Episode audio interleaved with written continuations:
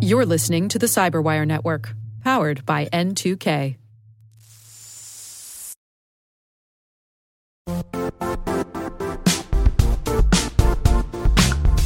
And now, a word from our sponsor, Zscaler, the leader in cloud security.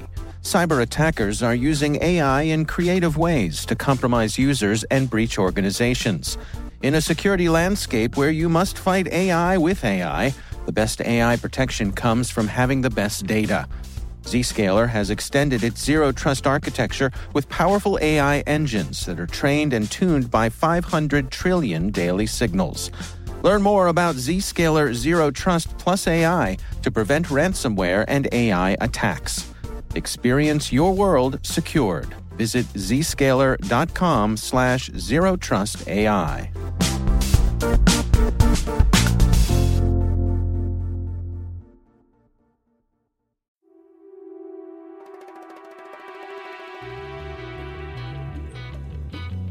Hi, and welcome to Spycast.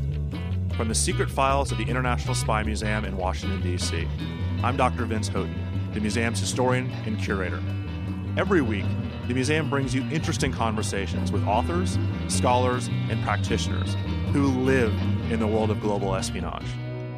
Join us as we take a closer look at the secret world of intelligence. We are joined today by Ali Watkins, who covers intelligence and national security for the Huffington Post, based in Washington, D.C. Previously, she covered national security and regional politics for McClatchy Newspaper's D.C. Bureau. She has a journalism degree from Philadelphia's Temple University. Welcome, Ali. Thank you for taking the time to be with us here on Spycast. Thanks for having me. So let's talk about very broad based questions about covering intelligence because there are some real intricacies to it that aren't there with other kinds of journalism. And, one of the biggest ones is, you know, you have difficulties covering an area that doesn't usually lend itself to transparency and openness. Most of these organizations uh, are not doing things for public knowledge. In fact, just the opposite is true. So, can you talk a little bit about how hard it can be to cover an area where no one really wants you to know anything? Mm-hmm. Uh, I mean, when I first started with McClatchy and kind of started poking at some of these subjects, um, to me it was kind of like a novelty. It was that that fun beat that nobody knew about, so there was this this pull that you wanted to figure something out. Um, I learned quickly as I started making it a career that it wasn't always fun. That it was usually more frustrating than fun.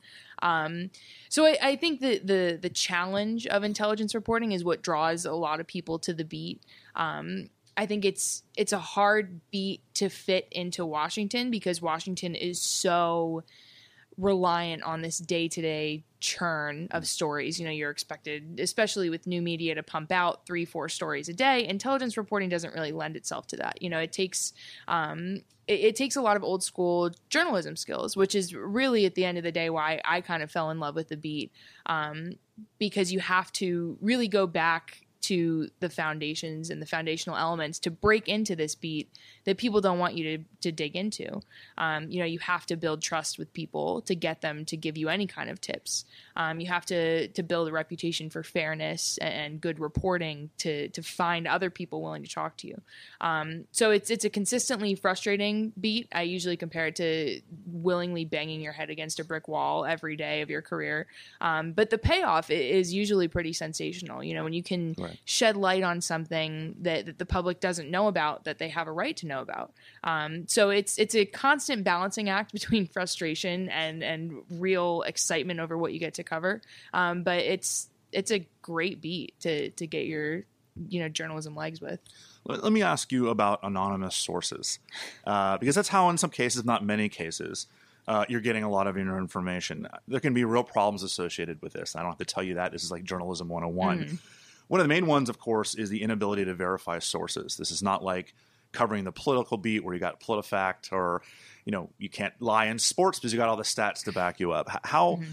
when you're when you're so reliant on anonymous sources, and of course the, the key tenets of journalism is you're trying to verify things before you p- actually publish them. Mm-hmm. How does this make your life especially difficult? and, how, and, how, do you work around this? I mean, how, what are what are your personal opinions on anonymous sources? Yeah, I think sourcing is probably the most challenging part of the beat um, because it, it kind of is a double edged sword. You know, on one hand, when you can offer a trusted source anonymity, you know, you can open up a whole new door of, of tips and information. You know, on the flip side, there are a lot of people who would love anonymity just to complain or give you false information or, or spin their side of the narrative. Um, so I think a, a, lot of the sourcing question in intelligence reporting comes down to how well you know your sources, um, how well you've sourced a story. Uh, you know, I was taught at McClatchy a foundational element of reporting that I think should carry to all beats, but particularly intelligence, which is that you need to have two on the record sources, be it anonymous, be it, you know, however the agreement is, but you need to have two sources, preferably from two different sides of the story giving you consistency to know you have a story right. Um, you know, I think there, there's always a temptation when when someone you know you get some crazy email in your inbox saying they need anonymity and they have this great information there's always you know that journalistic pull to be like oh my god this is going to be great. Um, but it, it's taken a lot of discipline and mentorship uh, to learn that you can't just take that particularly in, in something that is of such great consequence like intelligence reporting. If someone feeds you purposeful disinformation if they feed you a line of Bull in order to you know for a political agenda or, or for an attempt to you know, you can be even used to provide disinformation to foreign enemies or anything. Do they lose their right to anonymity? Is that is that kind of a deal breaker where you know all of a sudden that deal goes out the window? Um, you know, I don't know. I guess to, to preface this, I'm obviously still kind of learning. I think it's a day to day learning process. Yeah, I don't necessarily believe in, you know, if someone calls, gives you a spun story, you know, if if they say it's off the record, gives you a spun story, you know, and then you out them in a story. I don't really believe in that. I don't think there's any reason mm. to burn someone like that. You just don't use the information. Um, but I, I think there you need to balance like you can't just publish something under anonymity that you know has a political spin. Mm-hmm. You just choose not to use that information or you qualify it somehow in a way that that lets the reader know, you know, there's context here that you need to be aware of. So it's it's kind of it's very difficult to toe that line, I think, in intelligence reporting between translating too much for your reader because you know at the end of the day our job is to put information out and let the reader you know make objectivity journalistic right. objectivity. Um, but on on the flip side of things you know intelligence reporting can get really hairy with with secrets and anonymity mm. and and all these very complex secret things. Um, that there does have to be kind of that translation to an extent of at least giving a reader context as to this is why this agency is saying one thing this is why this agency is saying another. I'm, I'm going to ask you a question in a couple minutes about journalistic objectivity. Uh, but for first I, I'd like to ask you about the, the Obama administration has been particularly, let's use the word infamous, about this aggressive prosecution of leakers, of people providing information to the press. There's, of course, the case of James Risen, who, uh, Risen, uh, who uh, essentially had to fight in court for a long time to keep his journalistic integrity. Uh, you know, there have been more whistleblowers slash leakers prosecuted under this current administration than ever before.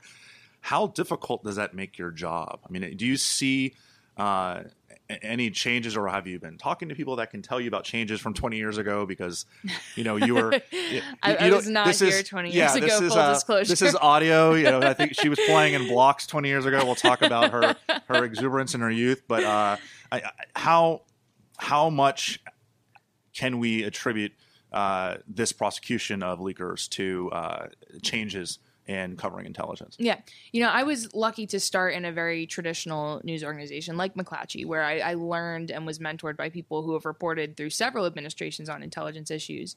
Um, and, you know, learning from them and working with them, I learned how difficult I think it, it is to come of age in of intelligence reporting in the Obama administration. Um, you know, I think it was hard. I think it had its challenges in any administration. Um, and and kind of on the flip side, it, it, might be beneficial to me to just grow up getting used to this because I don't think it, it's certainly not going to get better. Um, so yeah, I think there's. I think it's a combination of the Obama administration's willingness to go after sources and that it's much easier to track down sources Mm-hmm. given this you know the electronic communication age. Um, so i think there's there's a lot of factors at play that have made it so much more prevalent you know not, not the least of which is that it's a lot easier nowadays.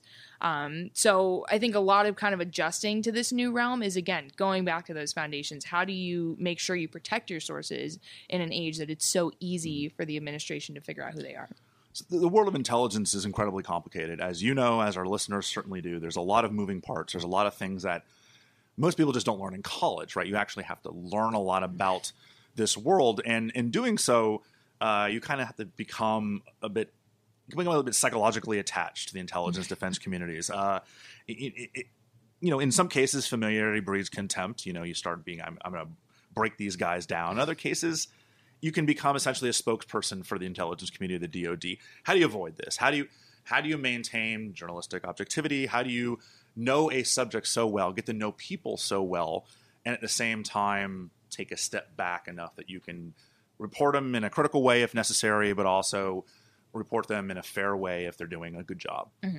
I think that's a, a major challenge with, as you said, with such a complex and secretive beat. Um, and what's really helped me, and I think it's kind of counter to what you're taught as a reporter, what you're supposed to do, is to be willing to ask people for help, to to find trusted sources. Um, you know, be it they don't even need to be some secret analyst sitting at a CIA desk. It could be an academic or, or someone else, you know, who has more experience in the subject. Um, and and you know really seeking out those people and getting context from from people who you know are objective from people who you know have studied these things for a long time.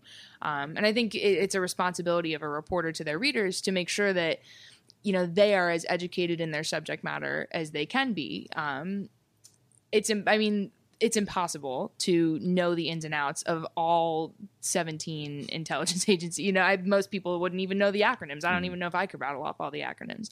Um, so I think there there needs to be a, uh, you know, when you're expected to cover this umbrella of such a, a large, secretive, complex beat, you, there needs to be a willingness to know what you don't know and seek out trusted people who can help you contextualize that. Let's do an acronym quiz. I'm just kidding. um, so, uh, recently, journalists have become the story in certain circumstances. So, in some of these cases, the journalist is a story because he or she has been uh, taken hostage by ISIS or other terrorists. This is the you know James Foley, the Steven Sotloff. Uh, in other cases, the journalist has become the story because of his or her part in revealing information. The Glenn Greenwalds of the world, uh, Sy Hersh certainly is a good example. You go all the way back to Woodward and Bernstein the CIA tries not to use journalists as cover for this exact reason. Because a lot of people are seeing journalists as being part of the story, or more as they're already engaged in spying uh, for their countries. So this question is not trying to take anything away from those journalists. Uh, you know, certainly, you know, Foley and Sotloff are heroes. Many people consider Greenwald and Sy Hersh a hero. But how far should journalists be willing to go? Where is the line? And I know this is kind of a graduate school of journalism seminar question. It's- it's very Uh, academic. Yeah, very academic. But I mean, in your personal opinion, I mean, it's personal safety is certainly a key consideration, but where do you put yourself into the stories? I mean, there, Sy Hersh has been doing this for, he's a great example of this, right? I mean, he breaks Abu Ghraib, he goes back and breaks My Lai, he's a big part, but the story becomes kind of, this is Sy Hersh's story. How do you avoid that if it should be avoided?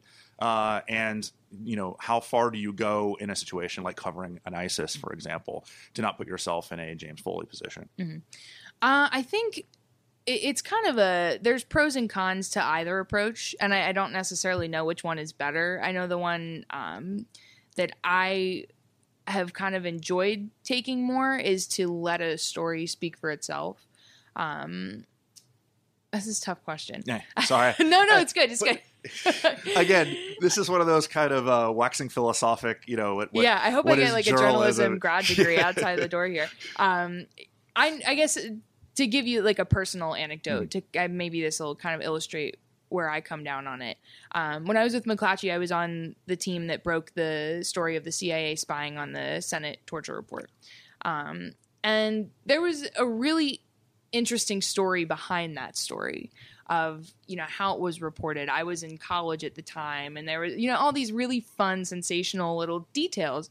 Um, and i remember my mentor and editor uh, jim asher who runs the bureau over there took me aside before we broke that story and kind of said to me, you know, you're going to have an experience in the next couple weeks where you're going to have to choose, you know, people are going to think it's crazy that you were a part of this story. You can either choose to be a part of the story or you can't. He's like, and I can't tell you which one's right or wrong. It's going to depend on you. Um, but it really is your call. And I just want you to know that this choice is going to come up for you. And he was right. And I always really was glad that I chose to not embrace putting myself in that story. Yeah, um, and I, I think it probably depends on the story. You know, when a when a journalist's involvement adds to the story, like a Jim Foley or a Steven Sotloff, you know that that that narrative was so intertwined with with ISIS and what it was doing, you know that you can't separate that. It's impossible, and to to report on it well would be impossible to separate yourself. Um, but I, I mean, I think it really depends on the story and, and the the involvement of the journalist and how the journalist's involvement lends itself to telling that story. So I think it's really a case by case basis. Let me ask you about new media. Uh, you write for the Huffington Post, which a short while ago, you know, maybe a decade ago, was doing cat pictures and celebrity gossip. Now the Huffington Post still does cat pictures and celebrity gossip, but they've hired an incredible slate of reporters, yourself included. They're doing hard hitting news, they're breaking stories. Uh, but for some of our listeners out there who are older, retired, they might not even know what it is, right? It's it's very much skewing younger demographic. It's online only. You're not getting the Huffington Post delivered to you on your doorstep every day.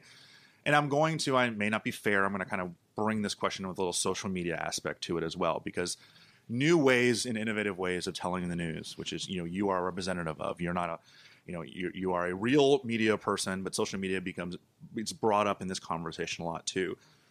How, or what is the impact of new media and social media on the way that news is, is reported and more specifically how intelligence and national security news is being reported? the deep sigh. Guess. yeah, as as I wax philosophically again, um, it's been very interesting to see going from a traditional newspaper company to a new media outlet on the same beat seeing the differences there um, and i'm going to speak broadly about new media you know my thoughts here aren't certainly aren't directed at my employer um, but i think when it comes to sustaining good hard-hitting fair true intelligence reporting i think new media has a lot of work to do um, i think that new media helps feed this DC monster that I talked about earlier that requires you to have, you know, stories upon stories upon stories where it's more about clicks than truth and facts.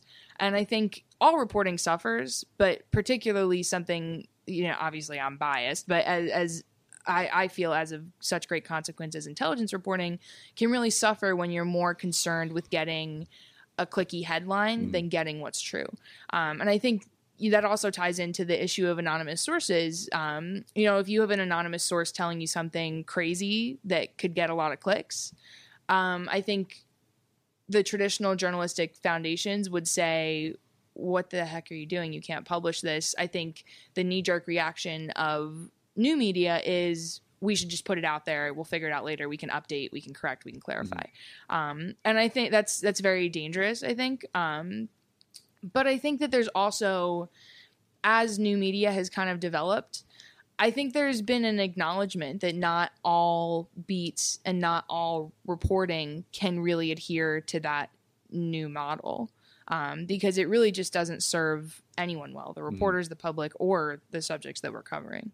Let me ask you a follow up that I thought of while you were mentioning this. How has new media forced old media to try? I mean, you, you- see, you know, let's say the New York Times or somebody, you know, saying we need to get something up quickly, we need to get something fast so we don't get scooped by Huffington or Vice News or Slate or somebody because, you know, they're going to get up line, online before we can.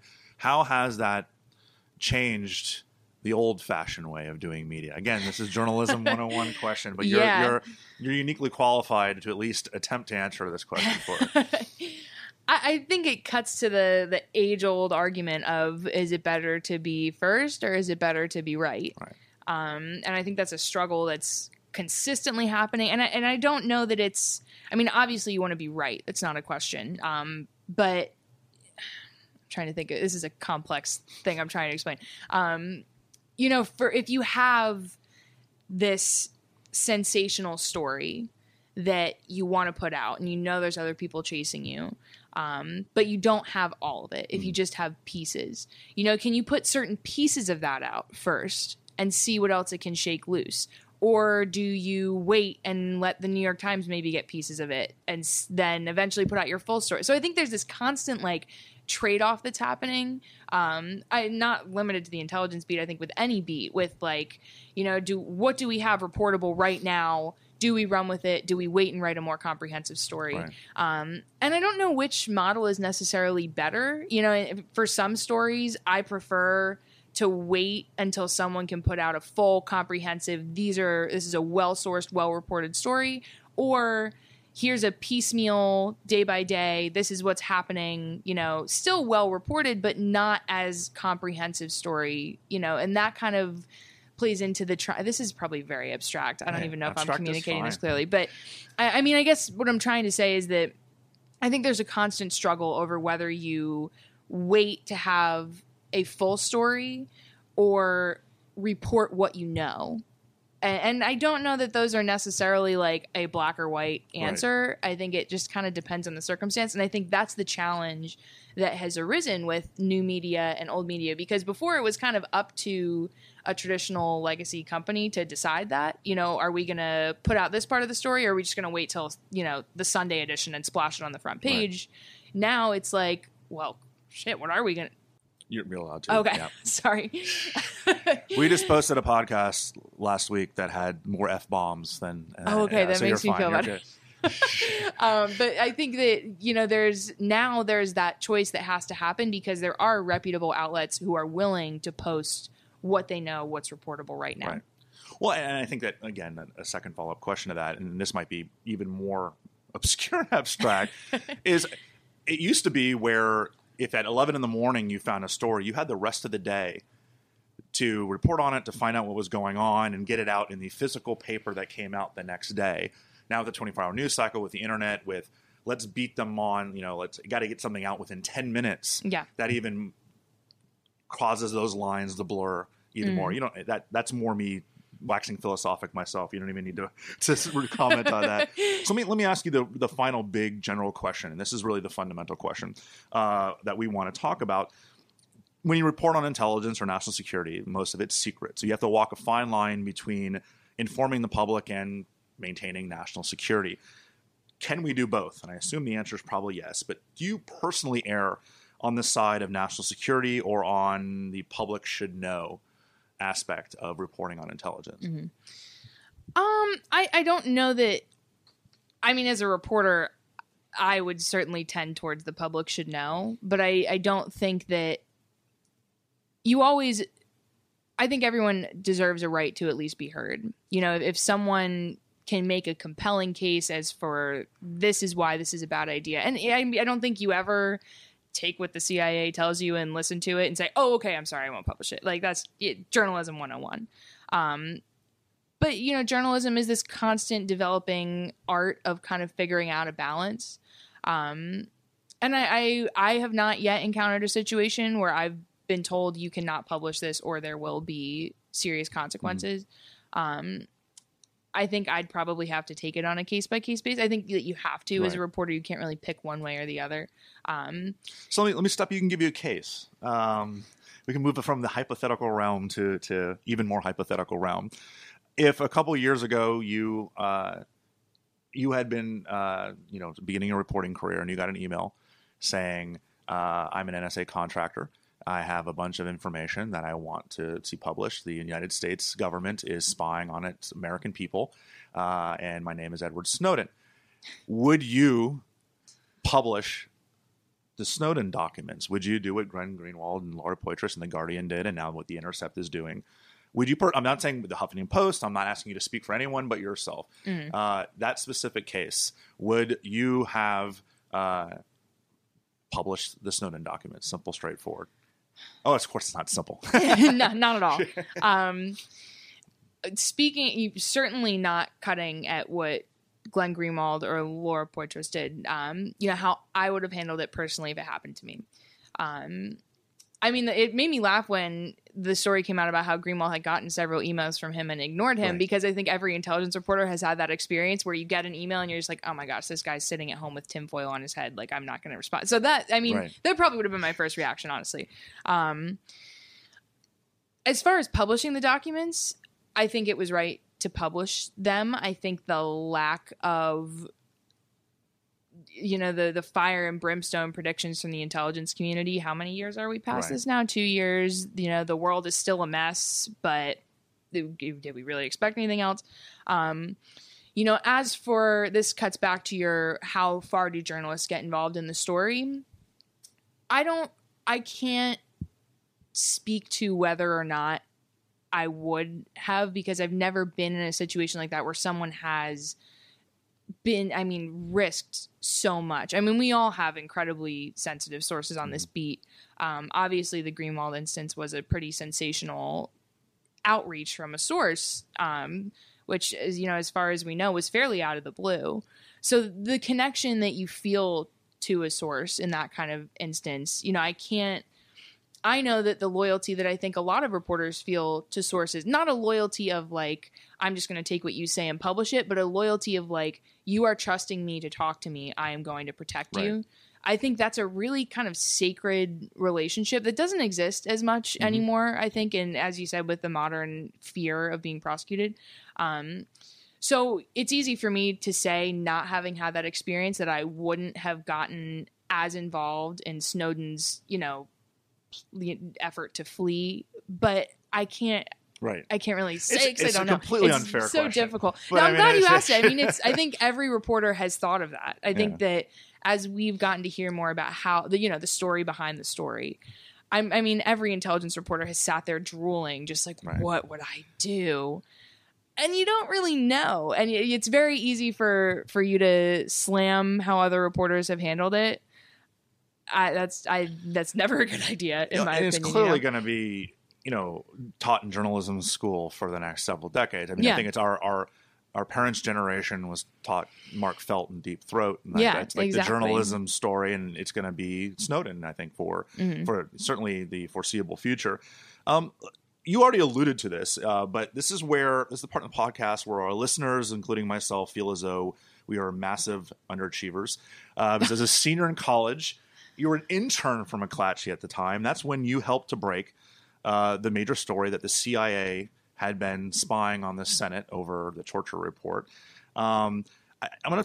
I was just sorry, just to interject. I was a stringer. I just want to make that clear because everybody like made this huge unpaid intern stink over this. I was a stringer. Thank you, McClatchy. But go ahead, carry on. So, so, but a lot of a lot of the ways that you helped to break this story, and as a part of a team, certainly, you know, it's not you're not the only byline on this.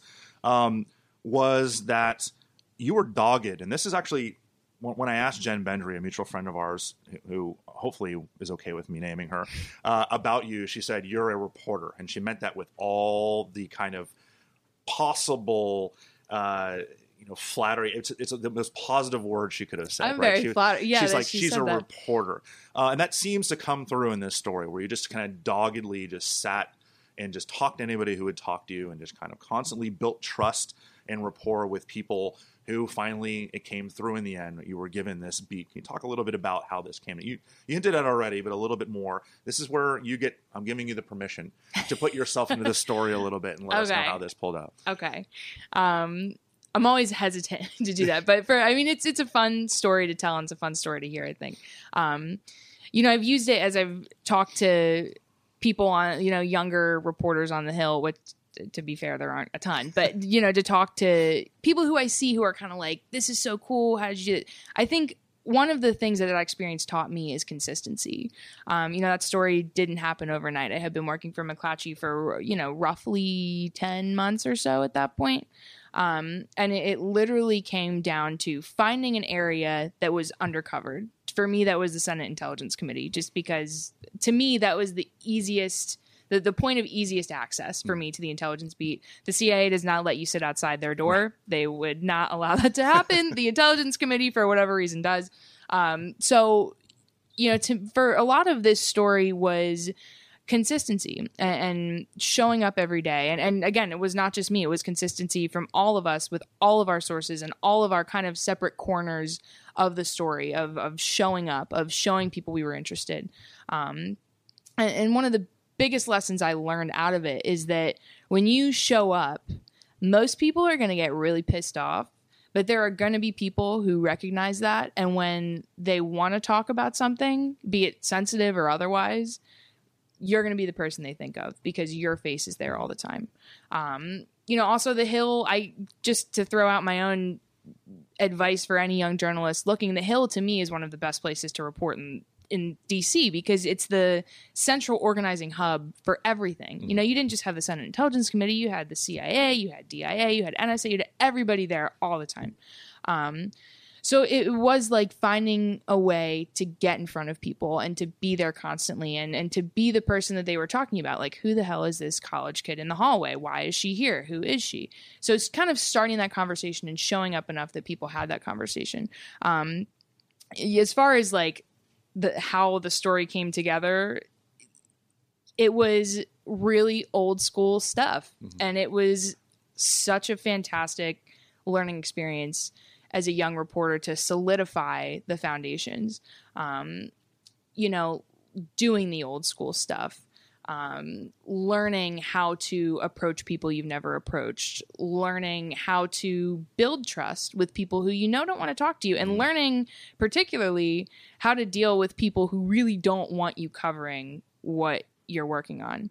Um, you know, the adversarial part of that was probably the best lesson that I learned because you learn pretty quickly here that like people are not going to like you and, mm-hmm. and people are going to look for ways to get you to stop what you're looking into, particularly with intelligence. Mm-hmm. Uh, and we ran into a lot of that certainly with the story we were covering. Um, so it was a, a, crazy ride and it was, it, I think it to me exhibited, I, I, from what you said, Jen said, like, I hope that that's what is communicated through it is that it, we were reporters. Right. We were old school with it. We did everything we could to protect people, to find the right people, to show up enough that people knew we were serious. And I think that that's if you stick to those principles and continue them through reporting whatever beat you're on, you're going to find great stuff. Let, let, me ask you about something that our listeners have figured out by this point is that you were a woman. Uh, surprise. yeah, surprise. Um, and, and this tends to be maybe other than the sports beat the national security and intelligence beat tends to be a bit of an old boys club where this is something that men have dominated for decades if not forever. The idea that uh, women understand national security you know we, we, today most of us think that's kind of ridiculous to even question that but it certainly uh, hasn't been true in the past. There's been a lot of women covering this. Uh, how has gender affected uh, your access, affected the way people are willing to talk to you. You're young also, which, you know, a young woman versus some of these, you know, older men who have been doing this for a long time. Has this been something that you found particularly difficult or maybe make your life a little easier in mm-hmm. some cases? I'm really glad you asked the question. I think it's something that women are hesitant to talk about here. Um, it's it's different. I think. Um, it's, I remember the moment that it really hit me. I was covering a hearing, a, closed hearing with the Intelligence Committee, and I was standing out in the hallway. And here I was, like, so I think I was just out of college. Um, and the Intelligence Committee was having a uh, one of their world threats hearings. So all of the directors were there, you know, and everyone was there. And when the directors are in a closed session, all of their bodyguards stand, you know, in this crazy like line along the the barrier of the Hart building.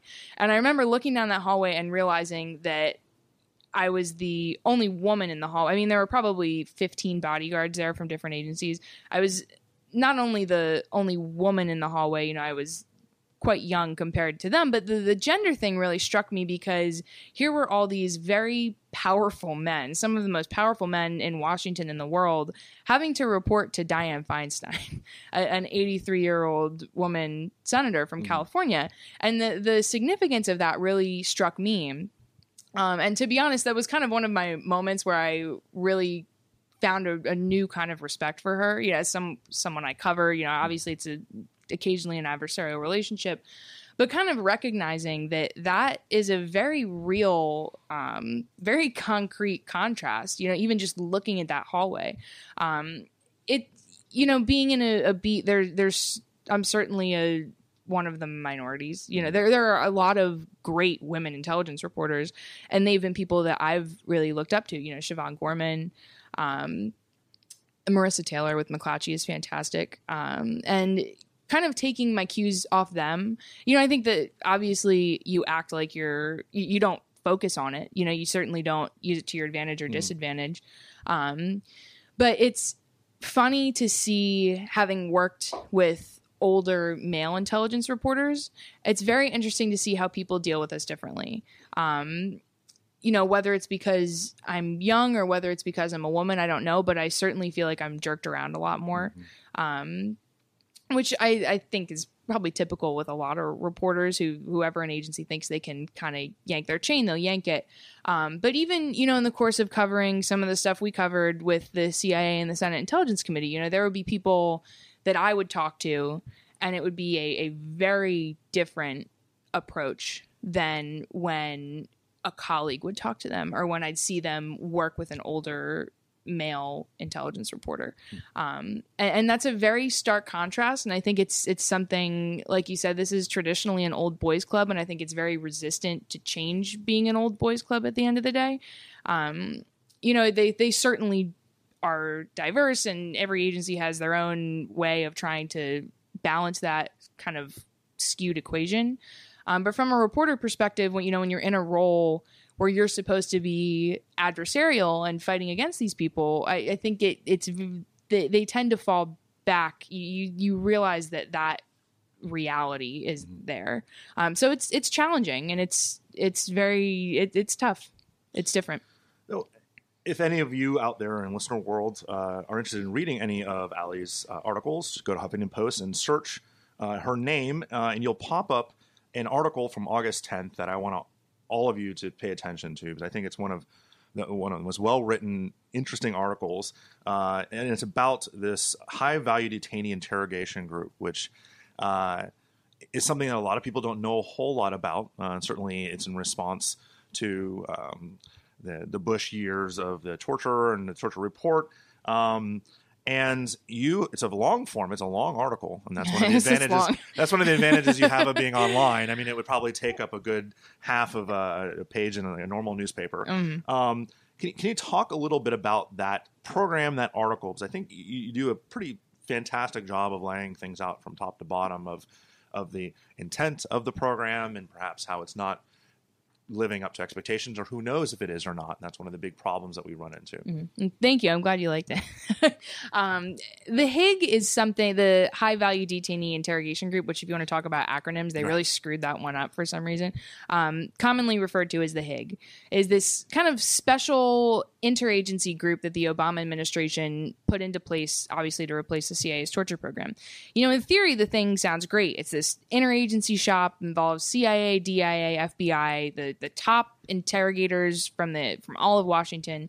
Um, and it's supposed to be kind of this like mixing bag um, for they want the best interrogators available. So when we capture someone overseas or when one of our allies captures someone, we have the right people immediately to be like, okay, you are deployed, go interrogate them. And it's all supposed to obviously focus on rapport based, non coercive interrogation techniques, not torture. Um, legally, they're bound to the Army Field Manual. And again, in theory, it sounds great.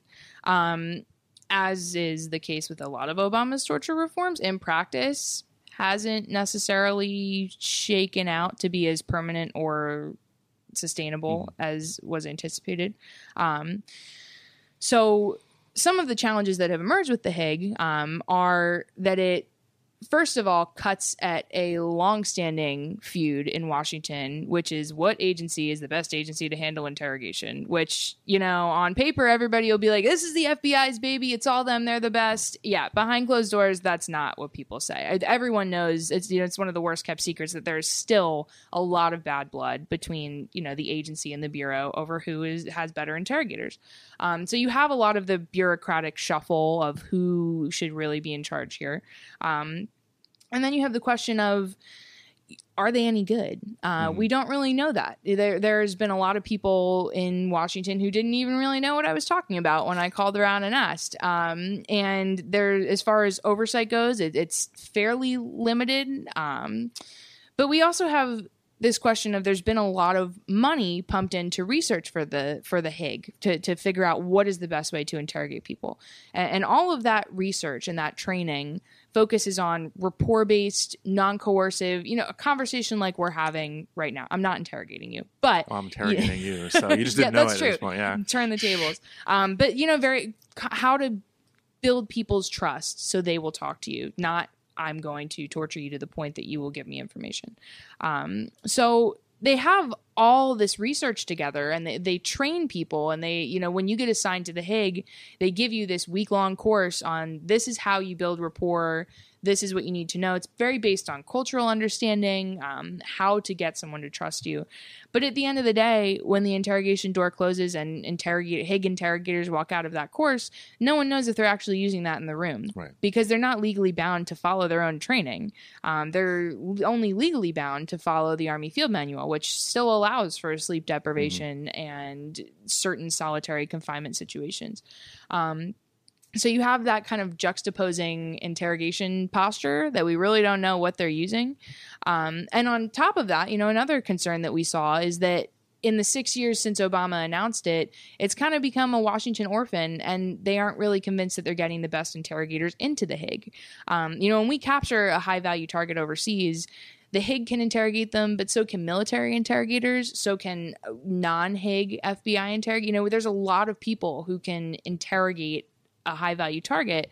And as is typical with the bureaucratic shuffle in Washington, a lot of agencies would prefer to just keep their best interrogators and let them get the information rather than give them to the Hig and let FBI or the Hig take the credit. I mean, you've written a lot of great articles. The, the one previous to this, the August 7th article about the CIA working with bad guys, which was wonderful from my perspective. The reason I brought this one particular one up is that I think this could be used, and- this is not, you know, me trying to, to dump faint praise on you. I think this is a great example of intelligence reporting and it could be used for uh, journalistic case study because your sources, and a lot of them at least, for why it's not working or is it not working are these other services which have this deep-seated rivalry against it already. And so there's you even mentioned yourself there's this back and forth about we should be doing this the fbi should be doing this this is the mm-hmm. cia's baby this is the army's baby and so, and as a historian, I see this as well. I mean, the idea of, you know, I'm looking at government documents that aren't written for historians. They're written, you know, in some cases to, you know, if it's an army document from G2, it's written to tweak an agency, the OSS, or whatever, back and forth.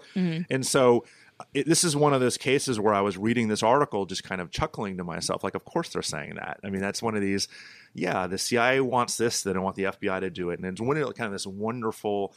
Uh, you know, laying all this out in one again, relatively lengthy article, but it, one article just you can see all the difficulties inherent in covering intelligence in one place. Yeah, It, I think it would probably be a fantastic Yeah. case study for how ridiculously ridiculous the Washington's IC is.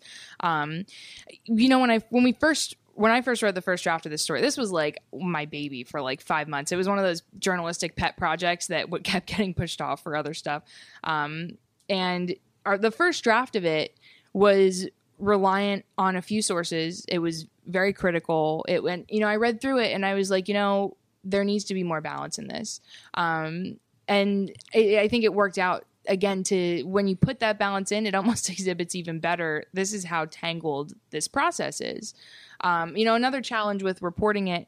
Um, that I think is endemic to a lot of intelligence reporting is when you call around to people, probably thanks to the overclassification of the Obama administration, but when you call around to the IC and ask them to talk about something, they're always like, well, we can't talk about that. Mm-hmm. And usually that's code for we don't know what the hell you're talking about, but they can just say, well, we can't talk about it. And then when you actually press them, well, well why can't you talk about it? Is it classified or you, do, you just really don't know?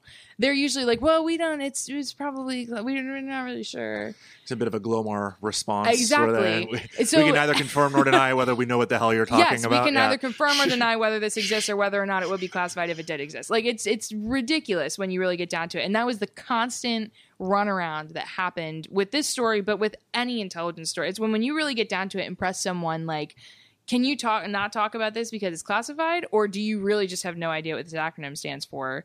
Then you get into this. You realize that you know the classification shield is used for so much more than protecting national security secrets, and it makes it a lot easier for people to be like, oh, no, no comment, sorry, which makes it hard to get a balanced story. Right. So, Ali Watkins, who's joined us today, covers intelligence and national security for the Huffington Post. Ali, thanks for taking the time to be with us here on Spycast. Thanks for having me. We look forward to continuing this dialogue with you. And we'd like to know if you have any comments or questions on today's Spycast. You can get in touch with us through email at spycast at spymuseum.org. Thank you, and we will see you next month.